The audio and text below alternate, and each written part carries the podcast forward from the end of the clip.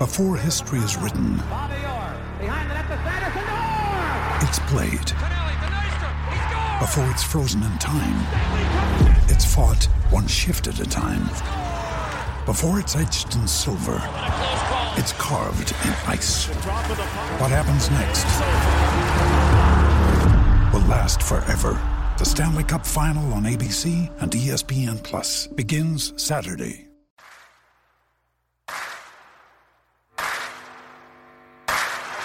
You're listening to Setting the Pace, your go to Pacers podcast with Alex Golden and Michael Facci. Miller for three. Oh, he backed it in. He backed it in. And the game is tied. We're going to overtime. Warren lets it fly. Yes! TJ Warren is not human. Granger catches, shoots for three to win it. He hits it. To Go. Brogdon for three. Let Got it it. O'Neal drives on Yao. Puts it in. Duarte for three. Boom, baby. Anthony attacks. Oh. Hibbert denies him at the rim. Caris LeVert, people don't realize how good he really is. Levert skies high for the jam. Stephenson passes into Sabonis for the basket. Jackson turns, fires, and has. Oh, wow! Turner bringing that smoke. Flips it to the big fella, fake shoots, and This is TJ McConnell, and you're listening to Setting the Pace. Pacer Nation, what is going on? Welcome back to another episode of Setting the Pace. I'm your host, Alex Golden. I'm joined today by the born ready Pacer fan, the one and only Michael J. Facci. Facci, how's it going, brother? Hey, Alex, it's funny because last time we did an episode, I was like, man, this is getting tough, you know. And then now all of a sudden we lose, you know, Levert, we, we lose uh, Goga. I mean, obviously TJ Warren goes down. So it's just like the, the losses keep piling on as well as piling onto the record. We get Born Ready back. It was fun for a little bit. I hope there's a little bit more fun. But in the end, another close loss. Yeah, they took a huge lead. Well, not a huge, but a, a nice lead in the third quarter. Sabonis starts going off. Uh, he finished the game with 32 points, 13 rebounds, seven assists. I mean, he had a really nice game. I thought Justin Holiday played well. I thought Duane Washington and Kiefer Sykes played well. I thought Turner was okay in this game as well. But um, ultimately, just the bench did not give this team enough production. You know, Oshae Brissett only played 16 minutes. He had just six points. Lance played 13 minutes. He had just six points. And then Torrey Craig played 21 minutes and he was 0 of 5 from the field. So really, I think the starters played well enough. But when you look at the, the Cavaliers bench, just looking at Kevin Love and uh, Stevens putting a combined together 35 points on 12 of 26 shooting, it's kind of hard to beat that. It really is. I mean, when you look at the bench, I mean, just didn't get the job done. 12 points, eight rebounds combined, five of 20 shooting. I mean, that's not going to cut it against anyone in the league. You talk about, you know, Stevens. I'm going to be honest, Lamar Stevens. That's someone I have not watched this year. I was like, who is that? And he he gave the Pacers some fits. I mean, Kevin Love. It seems like he's been banished in Cleveland, but he looked good tonight. Yeah. And then the bigs, Evan Mobley, Jarrett Allen. They looked really good tonight. Mobley is a special player. Um, Pacers had their hands full there. But when you talk about the starting unit, I mean, yeah, Sabonis, 32 points, 13 rebounds, seven assists. I mean, at times he seemed very aggressive, which was great to see. But at the end of the day, I mean, they're limited. They're limited what they have. But I have to tip my hat on. Duane Washington Jr. is every bit of an NBA player. He Yeah. is that man can shoot. And, and he was coming off a three of 13 last game. I was like, uh, you know, that's rough, but it's his first substantial minutes. This guy played 34 minutes tonight, eight of 17. I know Jack went up at the end, so he would have shot 50%. But this this guy can flat out shoot. No, I liked I liked what we saw from Duane Washington tonight. He looked uh, poised. I thought Kiefer Sykes looked really well too. I don't know if you saw that block that he had or not, but that was unbelievable. I mean, that guy looked like he jumped off a trampoline to get that shot. And you know, you were talking about his height the other day, and I was laughing because I think you set like this little back screen on Jarrett Allen, and it looked like Yeah. he just got swallowed into this bear hug once he did it. I was like, good grief, Jarrett Allen. I mean, Jarrett Allen is already tall, but he has a huge fro on top. Like, I felt like you could have almost stacked three Kiefer Sykes on top of Oh, each yeah. other to be as tall as Jarrett Allen. Uh, no offense to the man, but he came out and balled and, and did really good in his first NBA start. Considering all the all the all that's going on, and I think one thing that you have to look at here too, which I, I think over time we'll see maybe this group of guys play a little bit better moving forward. Is you know Lance Stephenson really didn't have a time to practice with the Pacers, right? No, not at all. Uh, you know, Kiefer, he's he's a little bit more familiar with these guys. Same with Duane; they've been here since training camp. But you know, Lance pretty much just hung out in Cleveland until the team got there because the Hawks had previously played in Cleveland. So just uh just a different dynamic. But I think what the fans really want to hear about is Lance Stephenson. So let's just go ahead and jump right into it, Facci. How are you feeling when you saw him check into the game? Well, the first thing that was evident real quick was I hated the fact that the game was on NBA TV and it didn't have the Pacers announcing crew uh, because I really felt that would have added to it. But it gave me a feeling of excitement again. Like it, it felt like, to be honest, much like must watch TV. I had to see it, had to see it. Couldn't couldn't say must. Um, had to be there to be like I got to be there. Lance Stephenson's like you know reunion with the Pacers. It was cool. You saw him doing the classic Lance where he's you know, just seems like swaggy with the dribble. I, I can't, I'm trying to imitate it right now, even though you can't see me, but it made you feel like anything could happen. And he started out the game hot. He was like three for three. Um, yeah. and he he went for a buzzer beater at the end of the first half that made me believe that if he hit that, it was like anything could happen today. No, I think there's a lot of energy around the team tonight. I'm not sure if that's just guys getting an opportunity here or Lance being back on the team and you know him just being you know, kind of a vocal leader. I don't know how vocal he was tonight. I really wasn't paying that much attention to, to how vocal he was, but you could tell that he looked a little bit rusty out there trying to figure out the offense. I think one of his very first plays, he was trying to throw a pass to Justin Holiday off a screen, and he thought Holiday was coming out, and Holiday ended up like curling down towards the baseline. And so when he made the pass, it hit Miles right in the like waist area, thigh yeah. area, and I was like, oh, okay, uh, this is going to be interesting to see how it turns out. But started quick, yeah. So I mean, but but really, I was just I was impressed. I think he, like you said, he hit his first three shots, and then it felt like Carlisle had a pretty short leash on him tonight. I thought so. You know, and I, I think part of that too is one, he doesn't want Lance to like yeah. get out of control, get overhyped because he's trying to prove he's worth the contract, if that makes sense. So you have to kind of rein that in, kind of like, hey, you know, we'll let you do some stuff, but you know, you got to figure it out. I thought Lance looked a little tired at one point too. I don't know if you noticed that or not. Like it took him forever to get back on defense on one possession, mm-hmm. but ultimately, I, I, think that Pacer fans, I, I think I saw more activity on Twitter tonight for this Pacers team than I have all season long, just because Lance Stephenson made his return. I mean, that is what he does for this fan base. So even if he's not a guy that's in the normal 10 man rotation once everybody's healthy. Uh, I guess we can talk about that real quick.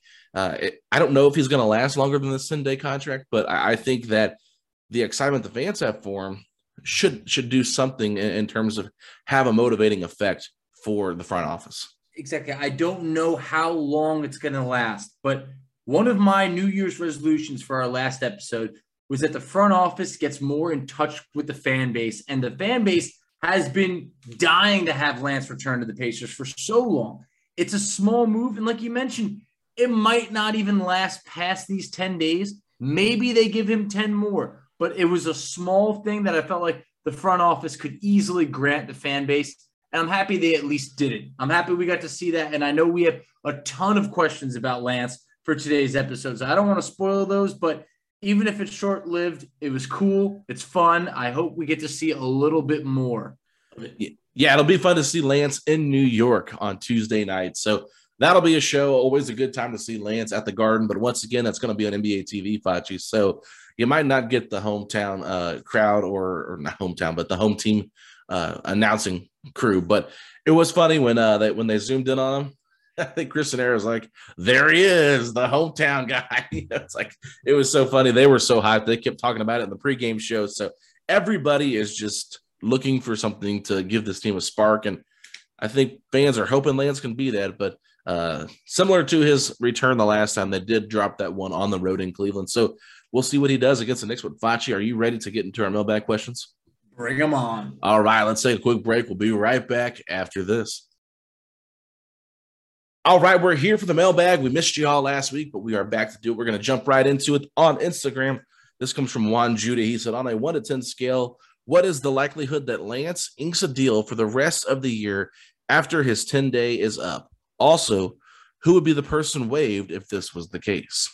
I would say it's, I mean, coming in, man, it really depends how he plays. I would like to say that it could be about a six out of 10 if he stays for the season. But that all depends on how he plays. I mean, the COVID, they've shortened it now. So you can be back after, you know, I think it's like five days now. Um, but that, that would obviously mean that it would come at the expense of a roster spot. I thought Kiefer Sykes played better today, but I think he probably has a short leash. And then Kelan Martin is a guy who struggled a little bit. His contract's a little bit more. It's 1.7 million on the year. Um, so I think those are the two guys that would be at risk. So Kelan, um, Kiefer, it depends how he struggles or not, but I would put it no higher than a six out of 10 that he signs for the season. So I, I do believe that on January 7th, that is when Kiefer Sykes' deal becomes fully guaranteed if he is not waived.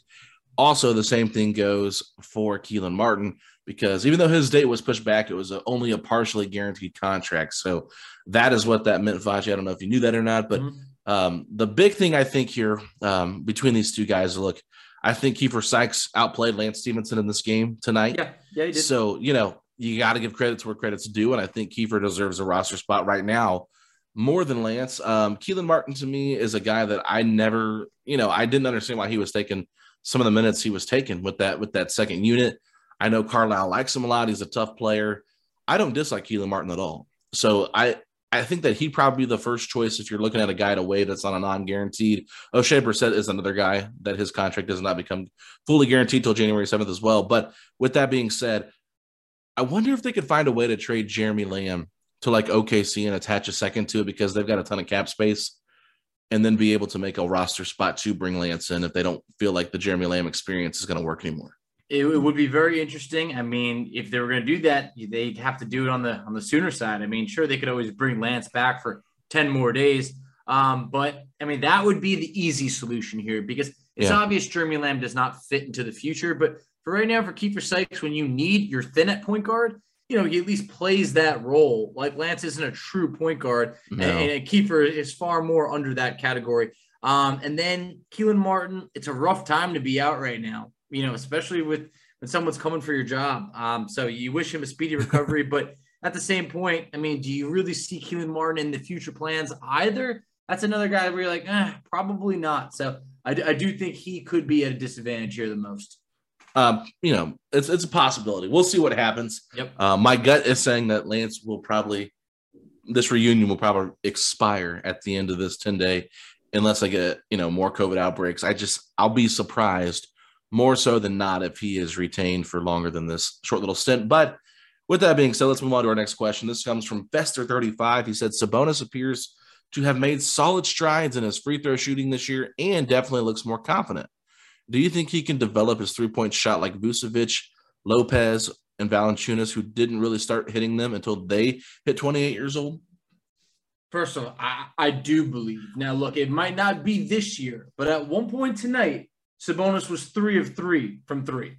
He finished the game three of four from three. He loves that straightforward, you know, shot uh, uh just from the top of the key. Yeah, that feels like where he's more comfortable shooting the three ball. But guys like Brook Lopez didn't become a three point shooter until they're like ten years into the league. So Sabonis right now in the season, he's shooting like after today, like about thirty percent. It's it's not great, but it's definitely a step forward because he's shooting more consistently. I do feel like a couple years from now, Sabonis could be like a 35% three point shooter. I'd say that's developing.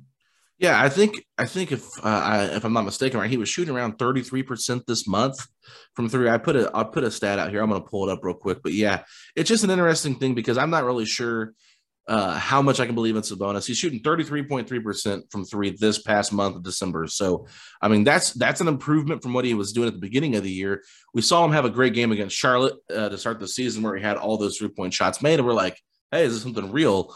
Um, but you're right. He's more comfortable at the top of the key. I, do, I mean, he's made a baseline one before, but doesn't seem very comfortable. No. Nor, nor from the side. I think he's really more better at the elbow extended or the or the top of the key. But yep. he is a guy that maybe he could, but I still don't want him to fall in love with it, right? Because he's just better when he's facilitating. Like I think we saw tonight to end the game. Like they threw the ball to him with like six seconds left down four, and the guy couldn't yeah. even get a shot off. So that's just not who he is. He's going to be a no. pick and pop guy with whoever's running the point and hoping they're putting pressure on that defense, and then he'll just pop out. I mean, if he takes a couple of game, whatever, you know, goes over two one game, then goes one for two the next game, like that's pretty okay. Like it's 25%, not great, but over time, I think it'll balance out. But ultimately, I don't think uh, he'll probably get to the level of Vucevic, Lopez, or Valanciunas because they've been like lights out shooters, like kind of stupid, ridiculous. Yeah, yeah. But I think he could get into like like you said, 33, 35, 35 you know? yeah, range, right around there. Just decent enough. But uh, anyway, let's move on to our next question. This comes from Kuma31. Happy New Year. Uh, in your guys' opinion, what has Rick Carlisle and the coaching staff been doing and or not doing that has been affecting this team's performance? While the roster construction is wonky, there's talent on this roster that is not being utilized, and I don't feel all the blame should fall on the players at the point and at this point in the season. Thanks and keep up the great work. Yeah, I mean, we've read that Rick has been very relaxed at times, not calling too many plays, kind of letting them be a bit more free out there. And I, I just think at times, I mean, we're shooting way too many threes, spreading out too much to not have the capable shooters to be able to hit at a high clip. We just do not have the shooters to play like that. And I just feel like they've tried to turn everybody into three point shooters. Like, you know, we talked about McConnell. It was just, it's just not his game. Felt uncomfortable, looked awkward out there. Um, Sabonis taking, you know, far more threes. We're seeing him take four, five threes at times when that has not been a case in the past. Um, so I just think that we also don't have, I don't know, I don't want to say that we don't have a great plays drawn up at the end of the game. It's just a matter of they just haven't worked. Yeah. So one of the things that I'll talk about a little bit here is just like trying to find a balance because I feel like there's not a great balance of like who this roster is and nope. and and how they're going to utilize it, right? Because so many times we've seen them tinker with lineups, but it's usually just like, oh, you know, Justin's going to be in the starting lineup. No, Duarte is. No, neither of them are. You know, we're going to go a different route. Like it's just it, it feels like the main four when healthy, Brogdon, LeVert, Sabonis, and Turner have played quite a bit, but you know, I, I feel like it took him forever to find Oshae Brissett off the bench because that's a guy that just provides energy. Did it in that third game of the season against the Heat, and then struggled the next couple of games. And then he was pretty much buried again. And it's like, what's going on here? Uh, you know, for some for some reason, Rick Carlisle felt that Brad Wanamaker was a better choice over Kiefer Sykes for the third string backup point guard. And I think we've seen enough from Sykes already in these last couple of games to prove that he's you know, at least at the same level as Brad Wanamaker, right? Brad Wanamaker might have more experience in the NBA, so maybe he was more comfortable with that. But ultimately, I just feel like, you know, there's been some questionable moves. And the biggest one to me is just how they've not played through Sabonis as much at the beginning of the season. But if you look tonight, look how different this team looked when they had to run basically the whole entire offense through Domas. And they've been doing that a little bit more. I mean, obviously, Caris still gets to do his stuff, right? But ultimately, when this team plays through Sabonis offensively, they're a much better team now. Defensively, I, I feel like they've done a pretty good job on on things. I, obviously, they were 27th in defense last year or last month, so not not perfect, but I think the scheme is much much better than last year's uh, scheme that Nate Bjorkgren ran. And ultimately, this this team, it's not just the bigs that have problems defending. Right, like we know Miles is a great rim protector, and we know that he does a decent job when being switched on man to man. Sabonis, I thought he's shown, especially against big guys, that he can be a pretty solid defender one on one against guys that are like him, right? But when it comes to the perimeter defense, I don't know if you saw this tonight, but Lance just got like like way out of position and just got yep. blown right by. I mean, that's just that's not Lance's fault, but that happens with LeVert, that happens with Brogdon. I mean, LeVert might be the worst defender on this team outside of Jeremy Lamb. So these guys get blown by all the time on defense, and I think that's more the problem than it is offense for anything. I mean, I I, I agree. Defensively, it's, it's, just not there from the perimeter. I mean, tonight the the Cavs went six of twenty six from three. Sure, like that worked out in our favor. But the sad part is, is we shot over forty percent from three, yep. and it didn't work. Nope. So I mean, that's the thing. We wasted a good three point shooting night. Um, so it's a shame, but it's just they, they got issues at the perimeter. They, they can't hit threes from the perimeter. They, they can't really stop as many threes from the perimeter. Overall, they just don't have, I think, like the the pieces that they need right now. I mean, you need far better shooters to be doing what what Rick wants to do. Um, so for there, I do think the coaching staff, you know, does deserve the, the blame can't solely be on the players. I 1000% agree. Yeah, crunch time has just been the biggest problem for the Pacers. It feels like, you know, so many close games, and sure, you know, you can go back to the last minute report against the Bulls, and we saw all the calls that they came out and said they missed. Third but, time there's been a, a report against us, right? I mean, but it's just one of those things where you just have to deal with it, suck it up, and move on. You got to be better overall. But uh, let's move on to another question here on Instagram from Fest35. His second question. He said Kevin Porter Jr. and Christian Wood had a big argument with coaching staff at halftime tonight, with both refusing to play. That was on Saturday night. Um, who was the coach again? Was it John Lucas? What? Uh, yeah, yeah. There's in, in, Houston. Yeah, they got into an argument because he basically called them out for like trying to hold them accountable, similar uh, to some of the stuff we saw last year with Goga and Greg Foster, right? But did it in the locker room. So you know, just trying to hold him accountable. Anyway, KPG uh, has a history of attitude problems, but is he worth the risk for Indiana as we could really do uh, with some of that genuine attitude on the roster? I love KPG at uh, KPJ. I always have. KPG. Always loved Kevin Porter Jr. Always loved him. I think he's worth the headache if he has his head on straight, but I don't think that the Pacers make a move for him at all because they've always steered on the side of precaution, like in the last, like what feels like post brawl. Um, Lance, I feel like is, is just about the, the biggest headache they'll agree to deal with, and even he hasn't had any issues in a while. We need edge, not attitude. Yeah. KPJ, I feel like seems to have some maturity issues that I feel like are, are holding him back. Uh, I mean, I saw you tweeted out. I mean, mentioned he slid in the draft, fell to it was like pick 30. Yeah. Um, and at that point, he he's had the talent. I mean, we've seen him drop 50 before in this league. Um, but there's a reason why he was traded for a late second round pick. It was because he was obviously hard to deal with. And right now, unfortunately, it's showing again. Yeah, I mean, he had issues in Cleveland. Now he's having issues in Houston. He was suspended from his college team because of issues.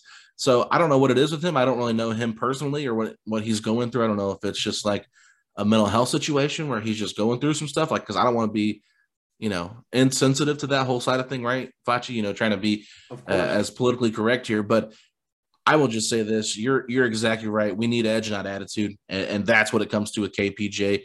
I don't want this guy anywhere near the Pacers roster. I understand he might be talented and we might want some edge like that, but I don't think he's good enough to take the risk on like that. Um, personally, for me, um, and I also don't think Christian Wood is that good either. I mean, we we talked about him a lot, but the guy could put up some offensive stats, but the dude does nothing defensively. And I, I know people are like, why do you like Sabonis so much? And it's like, trust me, Sabonis is a much better defender, in my opinion, than Christian Wood. Watching Christian Wood play against Miles Turner in that Rockets Pacers game, I was just blown away by how how much like little little not little impact but uh he just seemed to just not care he was so lackadaisical on the defensive side of things and got caught and so many times just ball watching and not knowing where his man was i mean i don't even know how many points we had in the paint that game but just one of those things where i'm just like what what is going on here but uh you know christian wood a lot of people have talked about him i just think he's more of a role player. I don't think he should be a one or two on any team. No. And uh, just got to get my Christian Wood slander in here. But Kevin Porter Jr., uh, yeah, he's uh, more of a headache than he's worth. So, um, you know, but I hope he gets through whatever he's going through and is able to mature and, and, and grow out of this and, and, be better. But right now, I don't think he's worth the risk, much. No, I, I don't think he is. And it actually saddens me to say that because for so long I was thinking like, why, why didn't we make a move for him? Why not? But then it's just like, we just whatever's going on behind the scenes. I mean, it's obviously it's not the first, second, or third time. Yeah. So this might just be who he is, unfortunately. All right, Foch. Well, let's take a quick break. When we come back, we'll get right back to our questions. All right, we got one more question here from Fester35 on Instagram, and then we're going to hop over to our Reddit questions. But he said, quick fire round, yes or no, on the roster past the trade deadline. So, Facci, you ready? I'll give you the names, and then you tell me yes or no if they're going to be on the roster past the trade deadline, okay? Ready. Sabonis. Yes. Miles Turner. Yes. TJ Warren. Yes. Caris LeVert. No. Goga Bitadze. Yes. Oshae Brissett. Yes. Torrey Craig. Yes. Jeremy Lamb. No. Kelan Martin. I say yes, but that one I'm very unsure of. Okay. And then uh, he said he left off Brogdon, McConnell, and the rookies. So, all right. What um, about you? All right. You going to read them to me? Yep. Are you ready? I'm ready. Sabonis. Yes. Turner. No. Ooh, it's getting hot in here. Warren. Yes. LeVert. No. Uh, Bitadze. Yes. Brissett. Yes. Lamb. no. Craig. I'm going to say no as well. Ooh. Kelan Martin. I'm going to say yes. All right, all right. Torrey Craig could be on the on the move. Who knows? We'll find he, out. He's a pretty pretty cheap contract to move. Watch. He is, and he's, I'm sure he uh, fits a lot of different teams. You know, anybody that needs a backup for just to play some defense. Yeah, I mean he he looked clearly playable enough in the playoffs last year. Yeah. Uh, don't think I want him as my starting five, or no. not starting five, but as like my backup minutes, center. I feel like I feel like for him to play ten minutes on a winning team, I feel like is is a good move. Yeah, I I I really just think Turner and Lever are definitely gone. I I, I was hesitant on Bitadze because I could see it, but at the same time, if they trade Turner, it doesn't make any sense to trade it, him. Right? That was exactly my my theory. Is like, look, like why would you give up on Goga then? Um, I feel like if, you, if you're going to trade one of the bigs, you definitely keep Goga.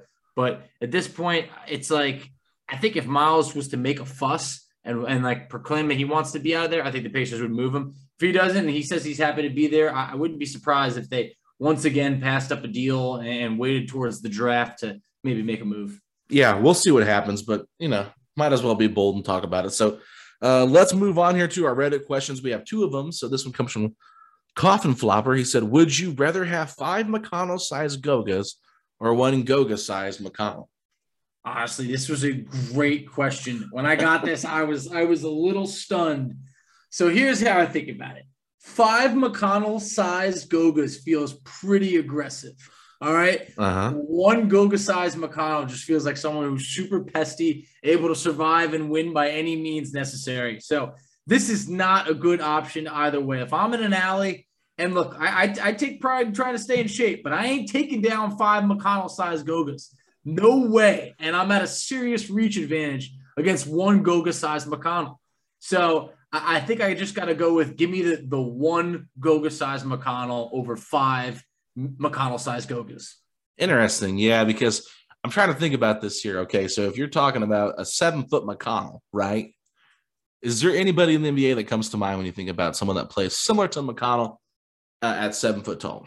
No, a seven footer like McConnell. I don't know, man. That, that's that's a that's a sneaky giant man. I, I, think some people might say Ben Simmons, but I don't think McConnell's even close to that. I, I do think that the only thing you can really compare there is, you know, uh, both not great three point shooters. But yeah, I was trying to think about this a little bit, and part of me was like, you know, if we do get five McConnell sized Gogas, like Goga's no slouch. Like that dude gets really ticked off pretty quick. Uh, look how mad he got at Greg Foster last year. So uh, I feel like with the five McConnell sized Gogas, though, that dude would be a little ankle biter. so uh, it'd be interesting. But I think the right answer probably is a Goga sized McConnell. And then our last one here comes from uh, Depot Smile. He said, Do you think Lance has a real impact on this team? Maybe even bring some identity. I would love to say that he has an effect on his team and bring an identity, but I don't know if the magic has worn off a little bit. You know, it's not, there's no Paul George here who, like, you know, they had that great relationship going. I just feel like this is a team that it's pretty depleted. But if you bring back LeVert, Duarte, Brogdon, you get Warren back and he's healthy, and Lance is playing like 10 minutes per game, something like that, I think he can have a boost then. But we can't be asking too much with the squad we're dealing with right now. So I will say this: I don't think Lance brings an identity to this team at all, no. but I do think that he will bring an impact, and you're going to see that Wednesday night against the Utah Jazz when he is home in front of this fan base once again in a Pacers uniform. Look, the moment he checks into that game, it is going to be roaring loud from the 8,000 fans that are at the arena. I don't even know how many people are going, but I guarantee I've already seen people on social media talking about how they have to get tickets to go and see the return of Lance. So he is going to have an impact on the team in that regard. He's going to bring new energy to this team. Look, on the road, it's probably a little bit different. He's still trying to get acclimated with his new teammates. The only teammates he has played with before is Domantas Sabonis and Miles Turner. So I personally think he's going to have a real impact, especially once he's home in front of this crowd. But other than that, Facci, I think that uh, little to little to no identity will be brought forth because of uh, Lance Stephenson it's a lot to ask for one man who was, you know, basically out of the league for, you know, felt like right. basically about two years uh, until the Hawks brought him back. But look, I would love for him to be able to to bring some energy, and I do think at home, like you mentioned, that is where you will see a difference. Like, truthfully, I was selfish enough to think that he was gonna like walk into Cleveland and like, you know, we were gonna hear a little bit of the crowd, and I realized, yeah, we're on the road. Why would that happen at all? Yeah. You know, but exactly. I think when you come back to Indiana, that very well could happen. I hope it, it's something that lasts for a, li- a little bit longer than uh, just 10 days. You know, let's let the fun continue. Absolutely. Well, this is going to wrap up our first part of the mailbag podcast. So we're going to take uh, a nice little break here and come back with part two on a new uh, on a new episode. So we'll, we'll be back in just a few. But thank you all so much for listening to Setting the Pace. Mailbag Part One, Mailbag Part Two will be available shortly.